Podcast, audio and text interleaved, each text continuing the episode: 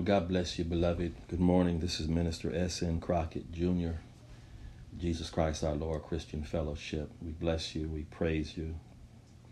We we bless the Lord, I should say. We praise the Lord for allowing us to be here this morning. Excuse me, the fourteenth of June of two thousand twenty. A very tumultuous year. Some people are going to say on New Year's Eve, uh, when they go to watch night services, et cetera, they're going to say, "Ooh, I'm glad twenty twenty is gone." But you don't know what twenty twenty-one, and you don't know what twenty twenty-one is going to hold. So if you say, "Oh, twenty twenty, ooh, pandemic, corona, COVID, racial unrest, riots in the streets, black man dying at the hands of the police," that sounds like a rap song, doesn't it? "Ooh, I'm glad twenty twenty is gone." Well, you can say that. You don't know what twenty twenty-one is going to look like. It could be the same. It could be more. It could be worse. We just don't know.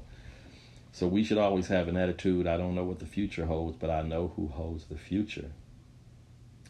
And that would be the only true and living God, the Father of our Lord Jesus Christ, the God of all glory. We bless him. We praise him for blessing us and allowing us to be here today. We're going to continue in Ephesians chapter two. I'm going to see if I can cover verses six through ten. So I'm not going to try to cover the whole chapter today. I'm going to try to cover six through ten. We did one through five on Thursday evening, this past Thursday evening, I should say. And so we're going to see if we can do six through ten today, and then Thursday, Lord willing, we'll go even further.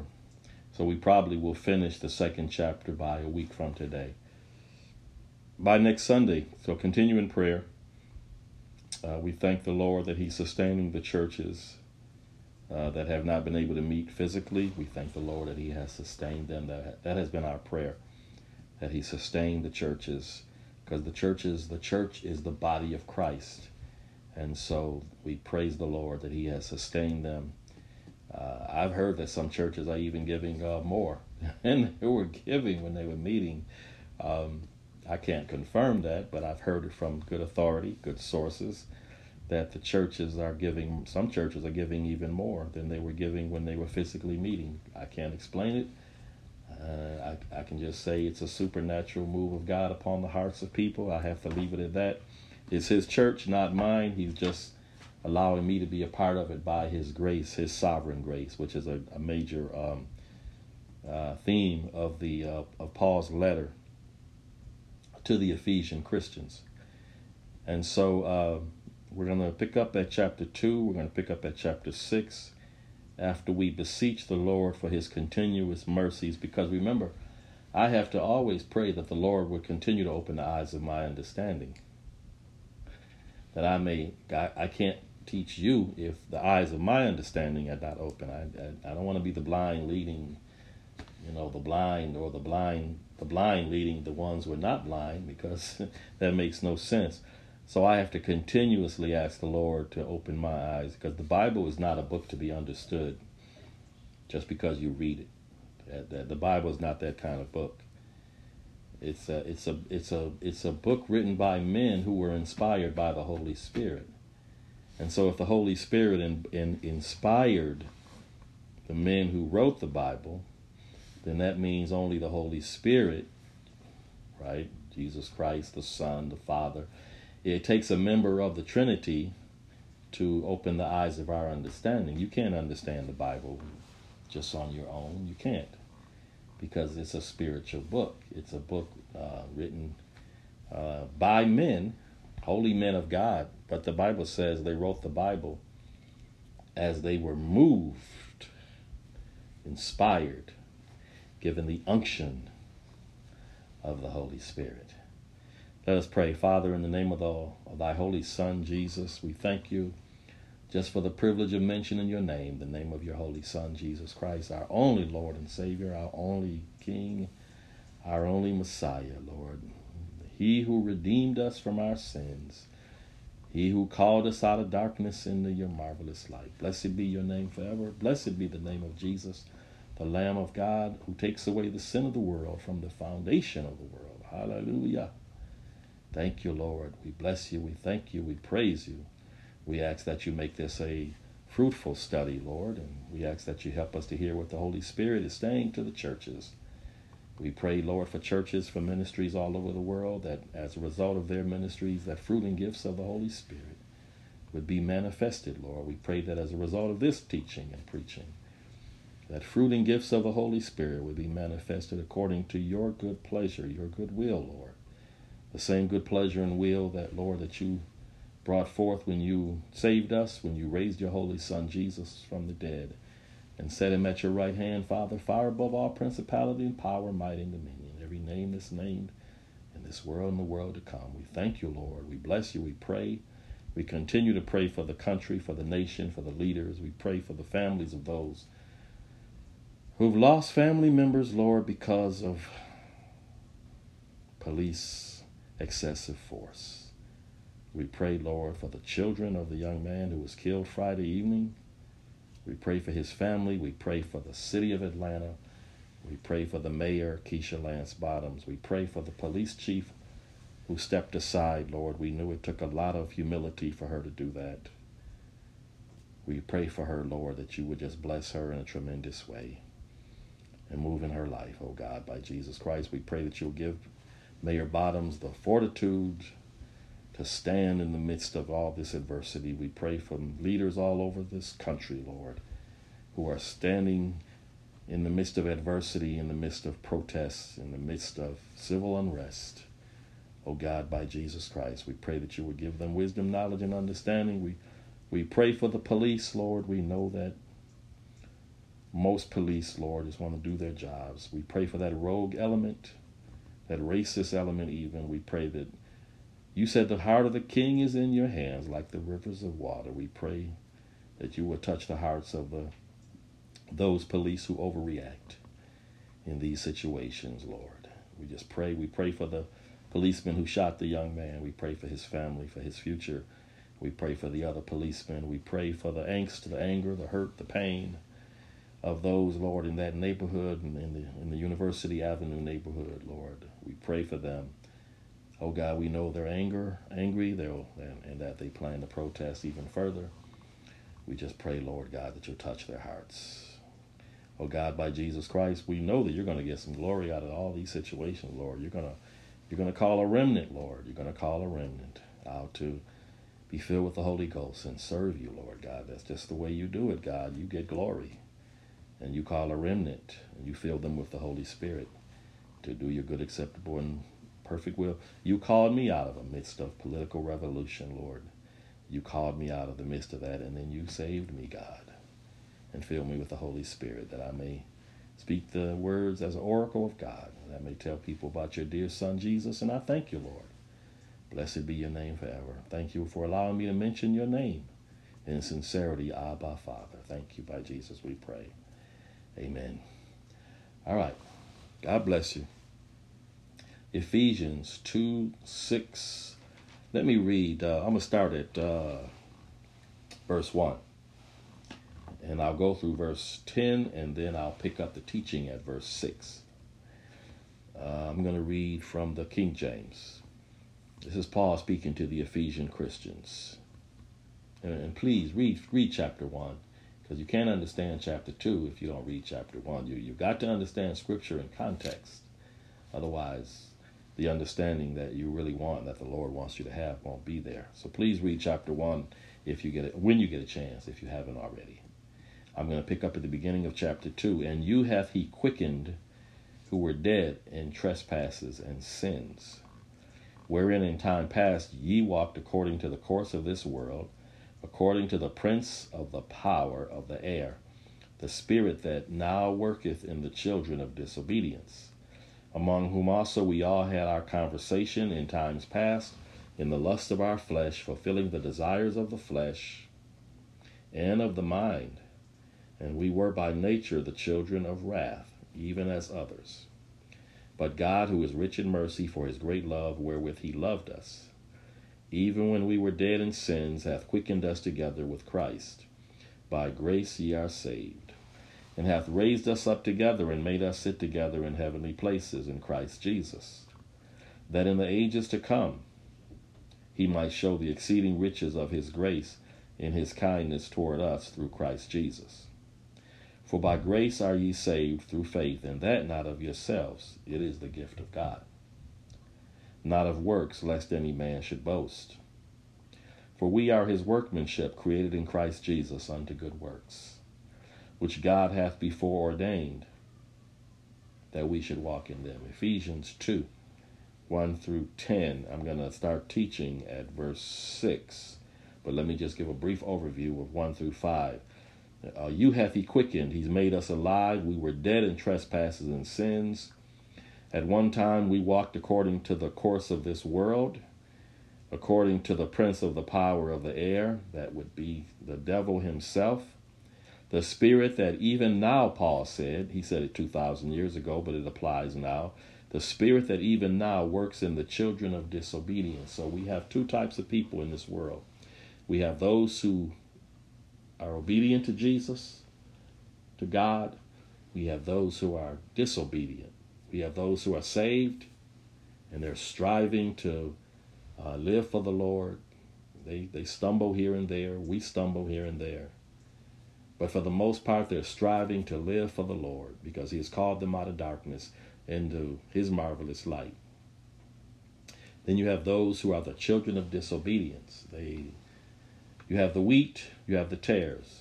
You have the obedient, those who are in covenant with God through Jesus Christ, and those who are not in covenant with God. They are the children of disobedience, and they are still uh, beholden to the uh, mastery, the uh, kingdom of Satan. That's what the Bible says.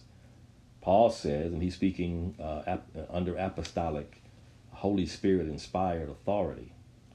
Paul said that at one time we all walked, he includes himself, we all walked according to the course of this world, the course, the ways, the dictates, the system of this world, according to the prince, lower p, lowercase p, the prince of the power of the air. Jesus is the prince of princes. Jesus is the prince of peace. Uh, the Bible describes the Antichrist, uh, if you go to um, Daniel, The, the Bible describes the Antichrist as the prince that shall come. That's a lowercase p. The prince that shall come, that's the Antichrist. Here, Satan is described as the prince of the power. The prince means one who rules. The prince of the power of the air, of the atmosphere. The spirit that now worketh in the children of disobedience. Then he says in verse three, among whom also, he says, we all had our conversation, which means lifestyle, in times past, fulfilling the desires of the flesh and of the mind. And by nature, we were by nature, because we are fallen creatures by nature, because of the sin of Adam. The Bible says, again, Romans five and twelve, wherefore as by one man sin entered into the world, and death by sin, and so death passed upon all men, for all have sinned. So we were by nature, the, the, the Bible says here, the children of wrath, even as others, Paul says. Uh, in John three and thirty-six, it says, he who has the Son has life, meaning eternal life. He who does not have the Son shall not see life, but the wrath of God abides upon him. So we were all children of wrath by nature, but because of Jesus Christ, what he did at the cross, the fact that he died on the cross for our sins, the fact that he willingly laid down his life for us at the cross, the fact that he hung between heaven and earth as though he were fit for neither, the fact that he hung between two thieves and and uh, and made intercession for the transgressors, made intercession even for Israel, the nation that rejected him. The Bible says we were children of wrath, even as others. And then verse four, in verse four, there's a there's a there's a, a, a holy transition, but God. We were we were lost. We were in sin. We were children of, of wrath. We were we were by, by nature the children of wrath, even as others, Jew and Gentile. Paul doesn't excuse the Jew here. If you go back to Romans, he says both the Jew and the Gentile are under the condemnation of sin until they until Jesus Christ comes into the picture. But God, this is our salvation. This is this is This is that cowboy in the old cowboy movies, riding up on the white horse. But God, but God, this is the Savior. This is this is a General um, uh, um, General MacArthur saying, "I shall return," when the Japanese uh, when when when the Japanese invaded the Philippines, and and and MacArthur was ordered by F D R to leave the Philippines lest he be captured by the Japanese and taken prisoner. And and, and MacArthur said, "I shall return to for your redemption." Maybe he was, you know, making an allusion to, to the Bible. And MacArthur did indeed return. And it was MacArthur who was there when the Japanese uh, signed uh, the unconditional surrender on the U S S Missouri at the end of World War Two. But God, here God is riding to our rescue, who is rich in mercy. God is rich in mercy. God, although the Lord, the, the Bible says that, that God says, "I will have mercy on whoever I'll have mercy, and I will have compassion on whoever I will have compassion." But God is rich in mercy. God has no limited supply of mercy. He's rich in mercy. He's rich in mercy. But he says, "I will have mercy on whoever I'll have mercy." He could, because he's sovereign, he will have mercy on whoever he'll have mercy. And he says, if I want to harden somebody, I can harden that individual for my own, for my own purposes. We don't have to agree with it. We don't have to understand it. But this is what God says, and his word is final. God, because he answers to no one. We answer. I got a lot of people I got to answer to. In family, on my job, et cetera. God answers to no one. He says, "I'm God." Isaiah forty-six and ten. He says, I'm, I know the beginning from the end. I'm, I'm, I'm God. Beside me, there is no other. That's the kind of God I want to serve. I don't want to serve a God that's got another God above him, and, and, and, or a God that's, got, that's in, uh, in the same as uh, you know, five thousand other gods, polytheism. No, this is the true and living God. But God, who is rich in mercy, for his great love, wherewith he loved us, even when we were dead in sins. We were dead. We were dead. We were born dead in sin because of the sin of, that was passed down because of our, our, our father Adam, our mother Eve. Even when we were dead in sins, he has quickened us together with Christ. By grace ye are saved. Now let's pick up at verse six. All right? Verse six, he has raised us up together and made us sit together in heavenly places in Christ Jesus. All right. God has raised us up. This is our position. No matter what our condition, no matter what our outward condition is, God has raised us up and made and has seated us in heavenly places in Jesus Christ. That's our position. I preached a sermon years ago, your position, not your condition. This is our position, and it's, it's, it's, it's, in the Greek, it's written in a tense that shows a completed action. If I told you I shaved this morning, that's a completed action. If I told you I put my jacket on ten minutes ago, that's a completed action. So when God has raised us up together and made us sit with Christ in heavenly places, it's a completed action. It's an action that will never be reversed. God is not going to raise us up to be seated in heavenly places with Jesus Christ and then reverse that action, because it's in the tense showing a completed action. Now, I can shave tomorrow, or shave in, you know, I don't have a heavy hair growth on my face. I could shave three or four days from now. But what I did this morning, if I shaved this morning, which I did, that's a completed action. So when God raised us up and made us sit together in heavenly places in Christ Jesus, it's a completed action. Verse seven, that in the ages to come he might show the exceeding riches of his grace. Listen to this, in his kindness toward us through Christ Jesus. I want to read that verse again, because I'm going to park there for a minute. That in the ages to come he might show the exceeding riches of his grace. There's that word rich again. The exceeding riches of his grace in his kindness toward us. His kindness toward us.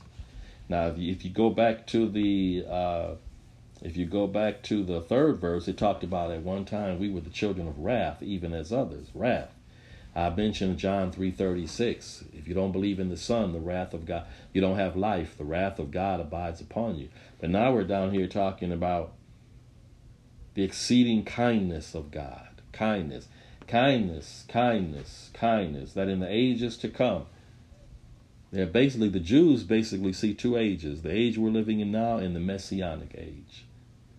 And the Messianic age is the age that we'll live in when we live in the Messianic kingdom. And then we'll, we'll go into eternity with our Lord and Savior, Jesus Christ, and all the saints, et cetera.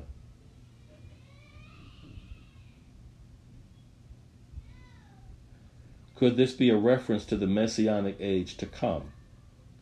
Who can or would reject God's kindness?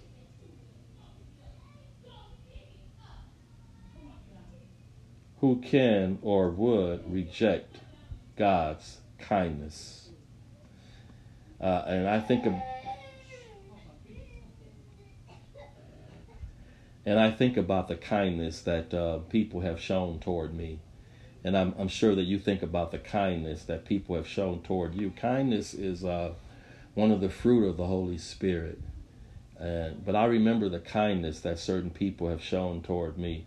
And I always like to say that acts of kindness are never forgotten. Uh, uh, I think about my Aunt Doris. We called her Aunt Baby. And I think about the kindness that she showed toward me when I was a child. Uh, she didn't spend a lot of time with me personally, but when I would go to visit her, when my parents would drop me off, um, she lived in the projects in Buffalo, New York, in the, in the Willard Park projects. So if you're from Buffalo, the east side, you're familiar with the Willard Park projects down near the Talbert Mall, the Ellicott Mall, et cetera, Jefferson and William in that area, Peckham, Mortimer, that area. Uh, and I, I remember, I think she lived on the second floor. She didn't spend a lot of time with me, you know, she didn't teach me Bible verses and stuff like that. Uh, but I remember her kindness. She never gave me the impression that I was an imposition upon her. She never gave me the impression that uh, she didn't want me in her home. Remember, and I'm a child now, and children, you know, they pick up on these things. And she never gave me the impression that she didn't want me there, that, okay, well, you know, yeah, he can come, but she never gave me the impression I was an imposition upon her. She never gave me the impression that she didn't want me there. But in the short time she was in my presence, and she, and again, she never spent long periods of time with me, you know, teaching me Bible verses or reading, uh, you know, fairy tales to me or whatever. But the short time that she was with me, and it, it might be just a brief few minutes, she was very kind toward me. And so when she got sick, right before she passed, this was in two thousand thirteen, I, I drove up to see her. I drove a thousand miles to, up to Buffalo, New York, to see her. She was in the hospital. She didn't recognize me. She might have been uh, in one of her sta- in a stage of, of uh, dementia. Uh, but I wanted to go see her, and I wanted to minister unto her family, to uh, my, my cousin Lita, my cousin Darlene, uh, um, my cousin, uh, my, my other cousins who were in, in, in that area at the time. I wanted to minister unto them, uh, but I wanted to go see Aunt Baby before she passed uh, because I wanted to pay tribute to her kindness toward me. And so kindness, I believe the Lord says, I drew you through loving kindness. And so kindness is something that I want and that we want to exhibit toward other people. I'm not always successful, but I do want to be, uh, I do want to exhibit kindness because kindness is never forgotten. Acts of kindness are never forgotten. Uh, I want to give you a few more examples. I forgot, um, um, I remember when I first went to graduate school, my second stint in graduate school. My first was at Fort Valley State University, but my second uh, trip to graduate school was at the University of Georgia. And uh, my tuition, my financial aid was slow in arriving. And I remember I went to the professor's class, Professor Janelle Moraine. Never will forget that name, a white woman. And I remember going to her class, and my my tuition, my financial aid, had still not arrived. So, you know, in that case, what, what the computer will do, if your if your tuition is not paid by such and such in time, the computer will kick you out of the system. You're no longer enrolled. And I remember something that she said to me that stuck with me. She said several things to me, but I remember she said to me, uh, don't worry, everything's going to be all right. She didn't know me. I was a student in her class. It was a class on cross-cultural understanding, which is something we sorely need today. But I remember she said, "Don't worry, everything's going to be okay." She didn't tell me, "Well, you know, that's not my problem. You know, you're, you know, if you want sympathy, it's in the dictionary under S." uh, she said, "Don't worry, everything's going to be all right." And then uh, she also said something else to me after I turned one of my papers in to her. I remember her telling me, and again, you know, I didn't know her, she didn't know me, so it was like the Lord had sent her to uh, be a minister unto me. She said to me, she told me that I write with grace. I write with grace. I remember the kindness, her kindness. I dedicated uh, the first book that I wrote. I, I put her in the dedication, uh, Doctor Janelle Moraine. I know she's retired now from U G A. I don't know if she's still alive. But I remember her kindness uh, toward me. And so here we see the kindness of God, that in the ages to come he might show the exceeding riches of his grace in his kindness toward us through Christ Jesus. Verse seven. Verse eight is a very well-known passage. For by grace are ye saved through faith, and that not of yourselves, it is the gift of God. For by grace, remember grace, G R A C E, God's riches at Christ's expense. For by grace are ye saved through faith, and that not of yourselves, it is the gift of God. All right? For by grace we are saved. Let it be known that this is a sovereign act of God. Let it be known that this is a sovereign working of God the Father. Or the Father ordained us from the foundation of the world. The Son redeemed us. Jesus redeemed us by what he did at the cross, by shedding his blood at Calvary's cruel cross. The Son redeemed us. The Holy Spirit quickened us. You hath he quickened. You were dead in trespasses and sins. The same Spirit who raised Jesus from the dead. The Holy Spirit quickened us, or made us alive, and sealed us. The Bible says in Ephesians one thirteen and four thirty, and he has sealed us. The Holy Spirit has sealed us until the day of redemption. What is the day of redemption? It's when Jesus comes back to redeem us, to fully redeem us. See, right now we are, we were saved. If you've accepted Christ as your Savior, whatever the day was, the date, the year, the month, it was May twentieth, nineteen seventy-nine for me. I was saved. But I'm even now being saved. That's my mind, by the renewing of my mind, by becoming less and less like the first Adam and more and more like the last Adam, Jesus Christ our Lord. So I'm being saved. But I shall be saved. My body shall be saved. It shall be redeemed. It shall be, the corruptible shall put on incorruption. The mortal shall put on immortality. So my spirit was saved when I got, when I first accepted Jesus. My mind now is being saved. It's being uh, renewed. And then my body shall be redeemed. It shall be saved, if you will. Corruptible shall put on incorruption. Mortal shall put on immortality, at the coming of Christ for the church. And so this, but the, all of these actions are the working of God. When I was initially saved, when you were initially saved, now that I'm being saved, these are, these are, the, these are working of the Holy Spirit. There is no, there is no salvation outside the working of God. It, it, it, there's no salvation based on the intellect of man. Man is a depraved sinner. He doesn't always act like what we call depraved. So when we when we think depraved, we think of, uh, you know, a cult, like a Charles Manson cult or something like that. Or we think of a, a cop with his knee on a man's neck for almost nine minutes. That's what we think of when we think of depraved. But no, depraved, man is a depraved sinner, meaning it means that he is incapable of saving himself. Not all people commit depraved acts. Most people don't put their knee on somebody's neck for nine, almost nine minutes. Most people don't uh, lead or get involved with cults, murderous cults like the Manson cult or the Jim Jones, Jonestown cult. Most people don't get involved with that, but man is a depraved sinner. That means he is incapable of redeeming himself, no matter how hard he tries. He can, he can sow all the fig leaves he wants to. As Adam and Eve, they sowed fig leaves to cover themselves. Um, and man has been sowing fig leaves. In other words, man has been trying to come up with his own solution for his uh, his desperate need of salvation. uh, uh, since the beginning of, of, of recorded time, since the beginning, since Adam and Eve. But no, you remember, God provided a sacrifice for Adam and Eve to cover their sins.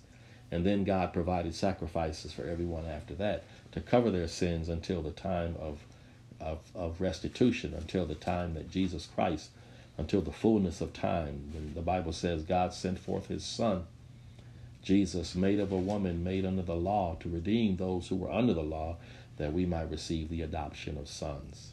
So man is a depraved sinner. I know man thinks of himself as enlightened, and you had the Age of Enlightenment and the Renaissance, and we've got all these technological advances, et cetera, and we, we just put a rocket ship into space that docked with the space, International Space Station, and we've got all this technology.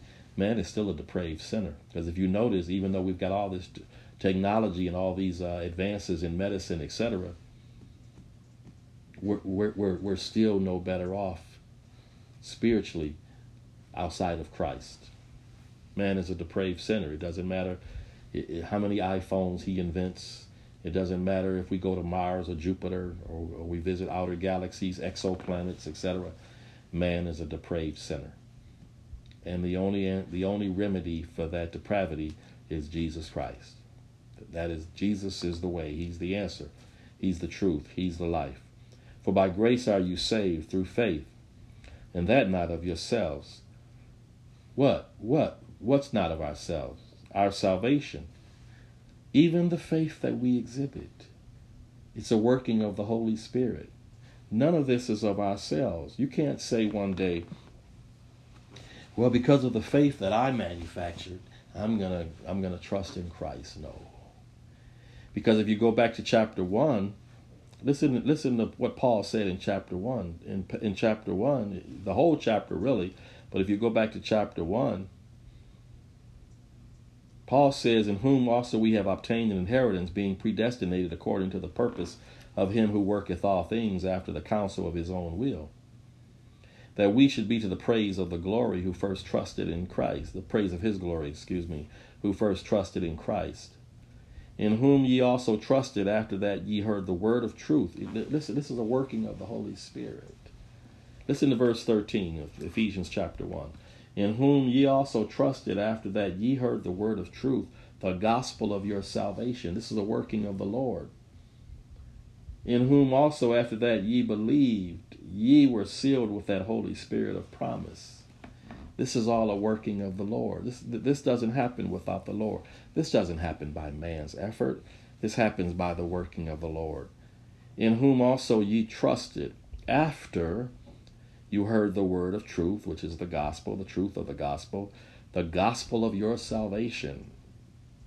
In whom also after that you believed, you were sealed with the Holy Spirit of promise. This is a working of God. This is not the machinations of man. This is not the uh, manufactured salvation.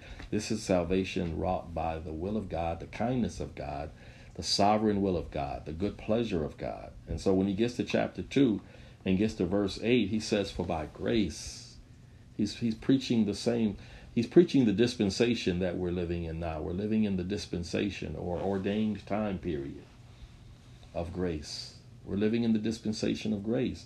And, and, and people um, often uh, wonder, well, you know, where is God? Why is God allowing such sin? To, because we're living in the dispensation of grace, and God has a fullness of time for everything. So it looks like that God, it looks like, it looks like to, to the to the naked eye, to the untrained eye, to, to the uninformed eye, it looks like that God has changed his mind, and he's just letting people do what they want to do, and that's, that's going to be it. The annihilation theory, that we're just going to ashes to ashes and dust to dust, and that's it. No, we're living in the age of grace, and God is long-suffering. One day is with the Lord as a thousand years, and a thousand years as one day. That means that, that God is not bound by time. God never looks at his watch and says, I got to hurry up. I better, I better do something quickly. God has a fullness of time for everything. And we're living in an age, a dispensation, if you will. We're living in an age of grace, and he's allowing things to happen for his own purpose, his own glory. Do we completely understand it? No. No, we don't. He doesn't have, God doesn't have to explain everything to us. He's God. We're not. He's sovereign. We're not. He doesn't have to explain. But if you believe in his integrity, if you believe in his word, then you know that he knows what he's doing. And and then we, we become grateful because he has allowed us to be a part of uh, of his program, of his kingdom agenda, if you will. So verse eight, for by grace are ye saved through faith, and that not of yourselves. Paul is doing all he can under his apostolic anointing to dispel any notions of self-righteousness. For by grace are you saved through faith, and that not of yourselves. It's a gift of God. It's the gift. Salvation is a gift. The price has already been paid. You can't pay for it. There's nothing you can do but accept the grace of God. The grace of God that brings salvation has appeared to all men. There's nothing you can do. You, you can't work for it. People are trying to work for their salvation. People are trying to add to what Jesus has already done. You, you, no, you're wasting time. Jesus paid it all. All to him we owe. Sin had left a crimson stain. He has washed it as white as snow. For by grace, God's riches at Christ's expense. For by grace are ye saved through faith, and that not of yourselves. It is the gift of God. Verse eight, I want to do it one more time. For by grace, God's riches at Christ's expense, are ye saved through faith, and that not of yourselves. It is the gift of God. Grace, God's riches, unf- unmerited favor. I heard somebody say unmerited favor, unmerited divine favor. Abraham believed God, and it was accounted unto him for righteousness. That's God's grace. Abraham was justified in God's sight before he was circumcised. So circumcision did not save him. Circumcision was a sign of the covenant. But Abraham was uh, justified. Imputed, it's what's called imputed righteousness. Imputed righteousness. God declares us to be righteous because of what Jesus did for us. So God imputes the righteousness of his son, Jesus. This is Romans. You got to read Romans. God imputes the righteousness of his dear son, Jesus, upon us. He calls us righteous, although we inherently are not righteous. We are depraved. But he calls us righteous because he has imputed the righteousness of his son, Jesus, upon us. That, that, that, that was the scripture that got Martin Luther all stirred up for the Reformation, Romans one and seventeen. The just shall live by faith. It, it, it, he, he got all stirred up by that because he was troubled by the, the, the machinations of the Roman Catholic Church, selling indulgences, selling salvation in essence. And, and he read Romans seventeen. He probably had read Romans one and seventeen two hundred times. You can read a scripture two hundred times, but still the Holy Spirit quickens what some people call a rhema word. Until the Holy Spirit quickens it. I can, you, can read a, you can read a passage of scripture from the time you're ten until the time you're sixty-eight. But if when you're sixty-nine, you read that same passage and the Holy Spirit quickens that thing within you, then that, that's, that's when the eyes of your understanding are really open. And so Martin Luther read Romans one and said he didn't want to leave the Catholic Church, but he, he believed that there had to be reforms within the Catholic Church because they were, they were justifying people uh, by works and by selling, by, by selling of, of, of uh, patent, you know, indulgences and Uh, uh, charging people to get relatives out of purgatory, which there is no such thing as purgatory, et cetera. And so, it is God's grace. It is God's. It is God's undeserved goodness. It is. It is. Uh, suppose you're supposed to die for a crime, and I step in your place and I die for you. Well, Jesus stepped in our place and died for us. Jesus took the wrath of God upon him that was meant for us. Jesus died on the cross. He made intercession. He, he, he, he became the scapegoat. If you look at all the offerings in the Old Testament, one of the offerings is a scapegoat offering. There's a scapegoat. Jesus became the scapegoat. Jesus became the Judas goat. Jesus became the, the, the sin offering. Jesus became the trespass offering. Jesus became the grain offering. All the offerings in the Old Testament, especially in Leviticus chapters one through seven, all those offerings point to Jesus.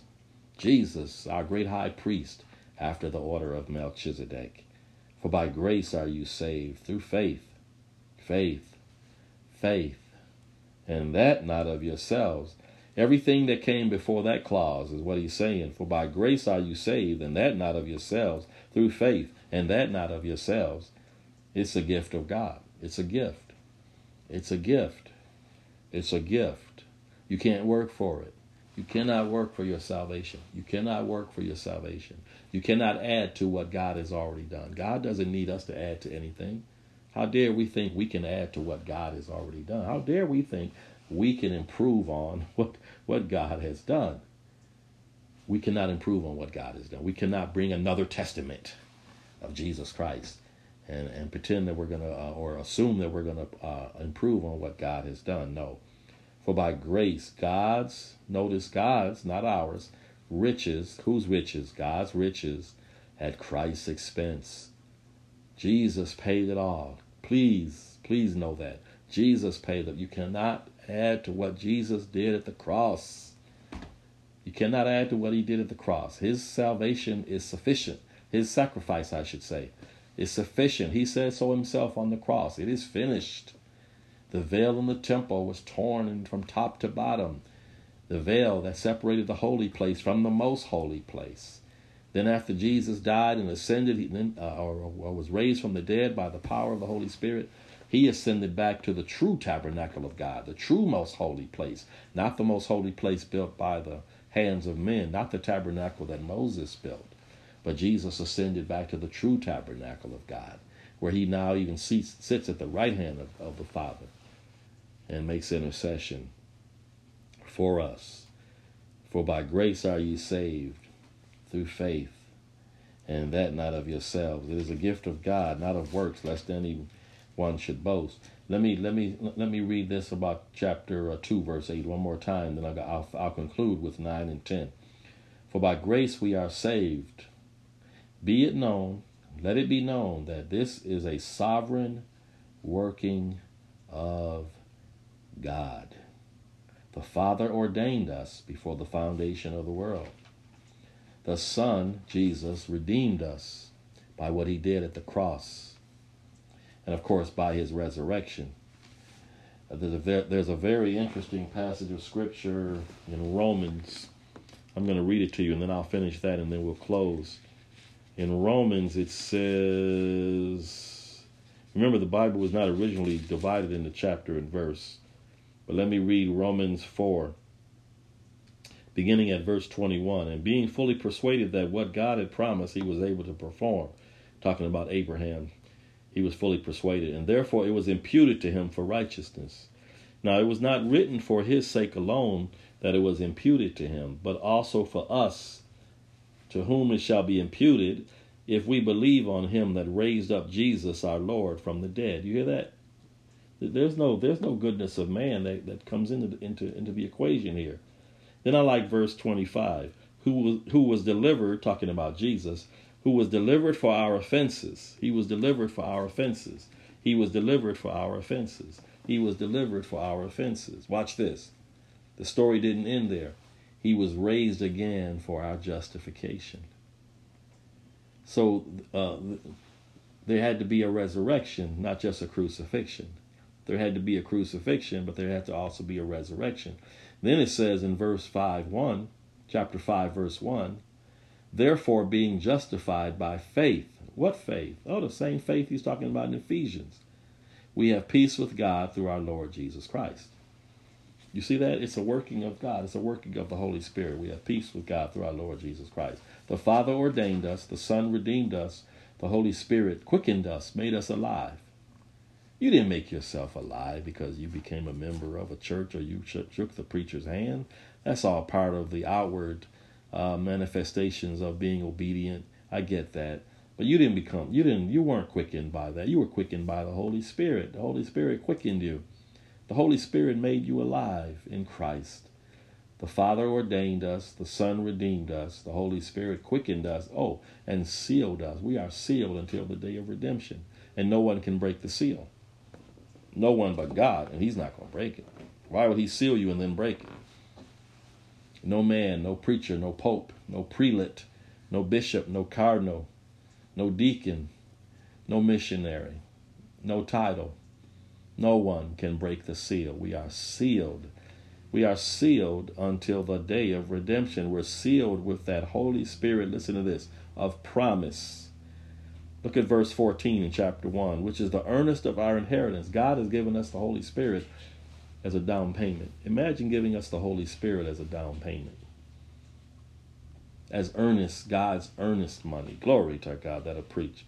God's earnest money, which is the earnest of our inheritance until the redemption of the purchased possession. Well, what's the purchased possession? Oh, that would be us, the body of Christ, unto the praise of his glory. All right, verses nine and ten, and then we're done. Not of works, we're saved by grace, not of works, lest any man should boast. See, God knows us. God knows us. He knows that if we could be saved by something we did, we'd boast. We would boast. We'd pat ourselves on the back. We do it every time we get paid. Your paycheck is you boasting, saying, okay, I worked for two weeks. Now, pay me because I worked for two weeks, whatever your job was. All right, now I want that direct deposit to reflect what I did. You're, you're in essence, you're boasting. Whenever you get paid, whenever your paycheck goes to direct deposit or however you get paid, you're in essence, you're boasting. You're saying, I did such and such. Now I want to be rewarded for it because I did such and such. All right. So the Bible says, "For um, not of works, lest any man should boast." Verse ten, for we are his workmanship created in Christ Jesus unto good works. We are saved by grace through faith unto good works. So good works are in the equation, but good works don't save us. But they are in the equation. For we are his workmanship created in Christ Jesus unto good works, which God hath before ordained. Here, Here Paul brings up that theme again about God ordaining things, which God has ordained, before ordained that we should walk in them. God has ordained, he has predestined that we should walk in the good works that are a reflection of the grace that he has bestowed upon us through his son Jesus. Not of works, lest man in his sinful, Satan-inspired pride boast. But we are saved unto, or for the purpose of, good works which glorify God. Good works which glorify God. Good works which glorify God. Jesus said, I am the true vine. My Father is the husbandman. He says, if you abide in me and I abide in you. He says, every branch in me that bears not fruit, he takes away. And every branch that bears fruit, he purges it that it may bring forth more fruit. Now you are clean through the word which I have spoken unto you. Abide in me and I in you, as the branch cannot bear fruit of itself. Do you see that? It has to be a, a sovereign working of God. If only we would understand that. As the branch cannot bear fruit of itself, except it abide in the vine, no more can ye, except ye abide in me. And his audience here is, um, um, his audience when Jesus was speaking would have been a predominantly Jewish audience. They would have understood the concept of the vine and the vineyard and the branches and the harvest and the, the sowing and the reaping of the harvest, et cetera. They would have understood that. All right, I am the vine, ye are the branches. He that abideth in me and I in him, the same bringeth forth much fruit. For without me ye can do nothing. If a man abide not in me, he's cast forth as a branch and is withered. Uh, my neighbor just cut down two of his trees because he said the roots were causing problems with his driveway. You know how roots can grow under and grow and then disrupt the concrete, the slab. And so he cut the two trees down. And I noticed as he cut them down, if you... About a few days later, you can see the, the leaves becoming more and more withered. Why? Because they've been cut off from their life supply. They were no longer receiving water and other nutrients from the soil. And so this is what Jesus is saying. He says, uh, if a man not abide not in me, he's cast forth as a branch and is withered, and men gather them and cast them into the fire, and they are burned. If ye abide in me and my words abide in you, you shall ask what you will, and it shall be done unto you. Here is my Father. Herein is my Father glorified. So we abide in the Lord. We bear good fruit. We bear the fruit of the Holy Spirit. Let me read that to you, and then I'll, I'll close. We bear the fruit of the Holy Spirit. Now watch this. Before we got saved, this was our life. Remember Paul said that in Ephesians two? We were walking in the course of this, according to the course of this world, the prince of the power of the air, the spirit that now works in the children of disobedience. So before we became dedicated disciples of Jesus, this was our life. Paul said, the works of the flesh are manifest: adultery, fornication, wickedness, uncleanness, lasciviousness, which is just a big word for unbridled lust, idolatry, witchcraft. Remember that? Witchcraft. Remember the witchcraft before you got saved? Remember the Ouija boards and all that? Witchcraft, hatred. Remember the hatred? You know, the hatred you see out in the streets now. Some people, uh, uh, uh, the, the, the cop who puts his knee on the man's neck that for uh, eight minutes and forty-six seconds, that's hatred. That might have been personal. They supposedly knew each other and worked at the, uh, at the same nightclub. That that seemed that, that might have been personal. Hatred, black hating white, white hating black, white believing they're superior, blacks believing they're superior. Doctor King said a doctrine of black supremacy is just as dangerous as a doctrine of white supremacy. When Jesus rose from the dead, he said all power. He didn't say black power, and he certainly didn't say white power. He said all power is in my hands in heaven and earth. Now the works of the flesh are manifest: adultery, fornication, uncleanness, lasciviousness, idolatry, witchcraft, hatred, variance, emulations. Uh, uh, emulate, emulations would be to um, um, try to be like ungodly examples: wrath, strife, seditions, heresies, envyings, murders, drunkenness, drunkenness, revelings, uh, wild uh, uh, orgies, wild parties that, that, that fail to glorify our Lord Jesus Christ, revelings, and such like, of the which I tell you before, as I, as also, I have also told you in time past, that they which do such things, such things shall not inherit the kingdom of God. Now let's talk about good works that God has ordained, because uh, we, uh, the Bible says, uh, we have been given the Holy Spirit by God, uh, because uh, the, the love of God is spread abroad, is spread abroad by the Holy Spirit who has been given unto us. But the fruit of the Spirit, the outgrowth of the life in the Holy Spirit, right, is love, joy, peace, long-suffering, gentleness, goodness, faith. So good works are not just um, you know, feeding the homeless, although that is important. Good works are not just setting up soup kitchens and things like that. Good works are manifesting the fruit of the Holy Spirit, glorifying God: peace, long-suffering, gentleness, goodness, faith, meekness, temperance. Against such there is no law. There's no law that says thou shalt not be kind. But there was a law that said thou shalt not commit adultery. That's what Paul means. Against such there is no law. And they that are Christ have crucified the flesh with the affections of and lust. If we live in the Spirit, let us also walk in the Spirit. Let us not be desirous of vainglory, which is a working of the flesh, of the unregenerated mind, vainglory. Look at me, provoking one another and envying one another. Now, envy, I'd like to talk about that another day, because it was envious spirit that sent Jesus To, to the cross. Pilate even recognized that the Jews had turned Jesus over because of envy. They envied him. If we let this man continue, everybody's going to follow him, and the Romans are going to come and take away our place and our nation. God bless you, beloved. I've covered Ephesians two, uh, six through ten, so that means we'll pick up on Thursday, Lord willing.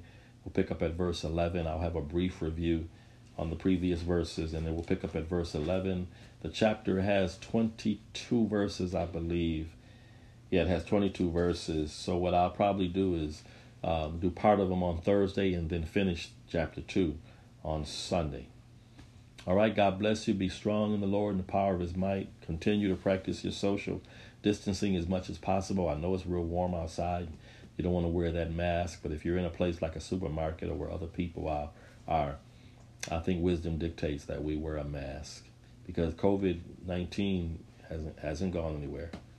COVID nineteen, as we see spikes in uh, different states, uh, and mostly warm weather states, COVID nineteen is still with us. Practice wisdom, knowledge, and understanding.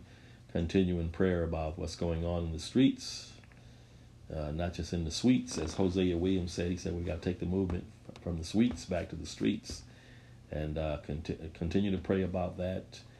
Uh, I pray that the Lord would get glory out of it, that he'd take a remnant out of what's going on in the streets, take a remnant and uh, use it for his glory. He, he certainly knows what he's doing. He'll, he'll do what he wants to do in his own way, in his own time. I admire uh, the people in the streets. Notice it's mostly young people, people like under thirty and stuff, because there's no way uh, uh, those of us who are like sixty and sixty-five, we're, we can't be in the street for twelve hours nonstop.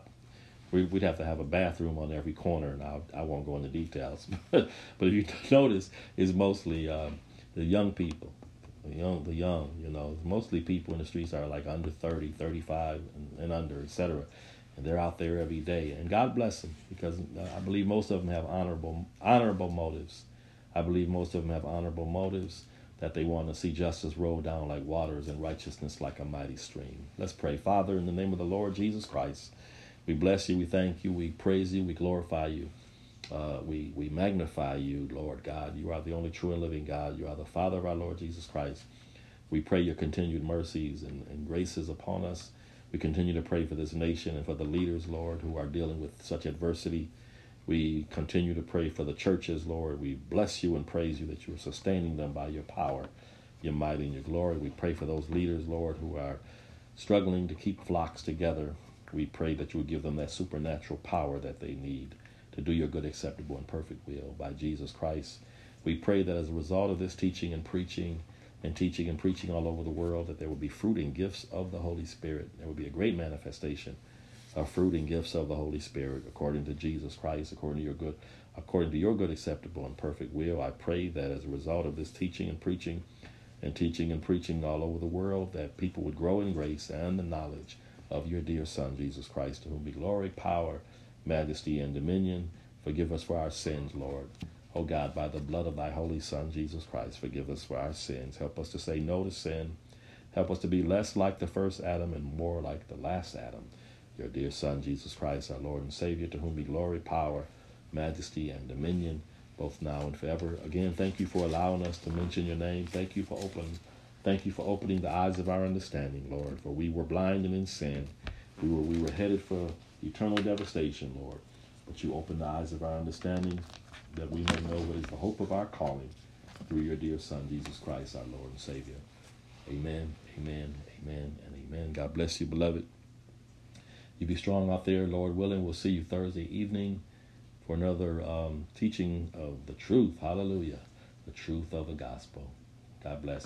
Take care. Bye-bye.